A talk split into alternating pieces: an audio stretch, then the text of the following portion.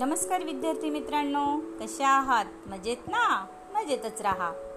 कथा ऐका आणि त्याचबरोबर अभ्यास देखील करा. दालन संस्कार कथांचे या माझ्या नवीन उपक्रमात मी माथुरी पाटील शाळा मोडाळे तालुका इगतपुरी जिल्हा नाशिक. मा सर्व छोट्या दोस्तांचे मनापासून हार्दिक स्वागत करते. मुलांनो आपण या उपक्रमात ऐकत आहोत नाबाद चतुर बिरबलाच्या कथा. चला तर मग सुरू करूयात आजची नवीन कथा. कथेचे नाव आहे जिवंतपणी प्रेतयात्रा. मुलांनो बिरबल हा अतिशय हुशार आणि चतुर होता. प्रत्येक कथेतून हे तुम्ही ऐकतच आहात.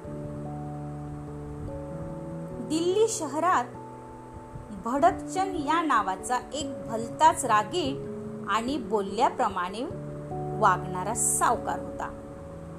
एकदा जेवताना अण्णात बायकोचा केस आला म्हणून तो ताडकन पानावरून उठला आणि बायकोला म्हणाला बघा म्हणा काय म्हणाला?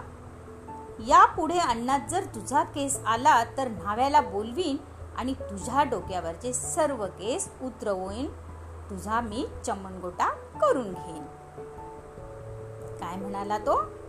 की जर अण्णात यापुढे केस दिसला तर मी नाव्याला बोलून तुझा काय करीन? चंबून गोटा करीन. नवऱ्याने दिलेली तंबी तो खरी केल्याशिवाय राहणार नाही या भीतीने ती बाई हादरून गेली व घराच्या परस्तारीत जाऊन वेणी घालू लागली. तरीही एके दिवशी जेवताना भाजीत तिचा केस आला आणि त्याने गड्याला हुकूम सोडला. काय हुकूम सोडला? दगडू असाच नरकून हव्याकडे धाव घे आणि मालकिनीचे केस उतरवायचे असल्याचे सांगून त्याला ताबडतोब घेऊन ये मालका पुढे बोलण्याची सोय नसल्यामुळे तो गडी घरून निघाला आणि सरळ मालकिनीच्या भावाकडे जाऊन त्याने घडत असलेल्या विपरीत प्रकाराचा त्याला घाई घाईने गोशवारा सांगितला. इकडे त्या सावकाराची बायको घरातल्याच एका खोलीत गेली आणि खोलीचे दार बंद करून घेऊन तिने आतून कडी लावून घेतली. त्या सावकाराच्या बायकोला चार भाऊ होते आणि ते चौघेही दिल्लीतच राहत होते. आपल्या बहिणीवर ओढवलेल्या प्रसंगाची माहिती कळताच ते धावपळ करत बिरबलाकडे गेले व त्यांनी त्याला आपल्या बहिणीवर कोणते संकट ओढवले आहे हा सारा प्रकार सांगितला. त्यावर बिरबल त्यांना म्हणाला तुम्ही अजिबात चिंता करू नका आणि माझ्याकडे नसती चौकशी करण्यात वेळ घालवू नका. तुम्ही असेच इथून निघा आणि तातडीनं अंतयात्रेचं सामान घेऊन तुमच्या बहिणीच्या वाड्यासमोरील अंगणात या.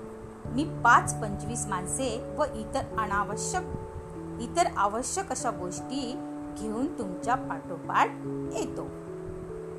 योगायोग असा की दोन मडकी बांबू गौऱ्या सुंब सफेद कापड इत्यादी अंतयात्रेच्या सामानासह ते चार भाऊ त्या सावकाराच्या घराच्या पुढल्या वेशीतून अंगणात शिरत असतानाच त्यांच्या पाठोपाठ उघड्या बोबड्या अशा पंचवीस तीस माणसांसह बिरबलाने त्या अंगणात प्रवेश केला. अग ए दार उघड. न्हावी यायची वेळ झाली आहे.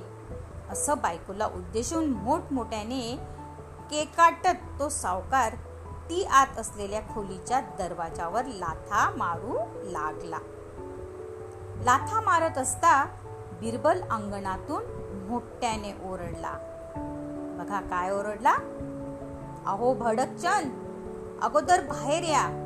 आणि मी खास तुमच्यासाठी आणलेलं विष खा.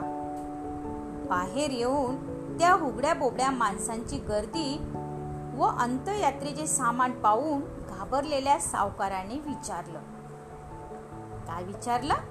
बिरबलजी मी विष का म्हणून खाऊ?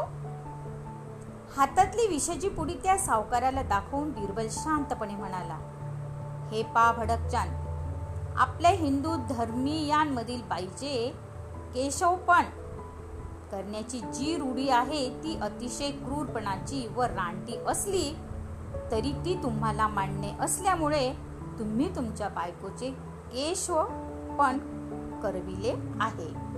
परंतु पती मेल्याशिवाय त्याच्या बायकोचे केशवपन केले जात नाही.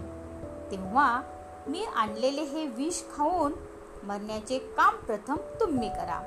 मग केशवपणाचे काम भावी करीन. आणि तुम्हाला स्मशानात नेऊन जाळण्याचे काम हे तुमचे चारही मिळवणे करतील.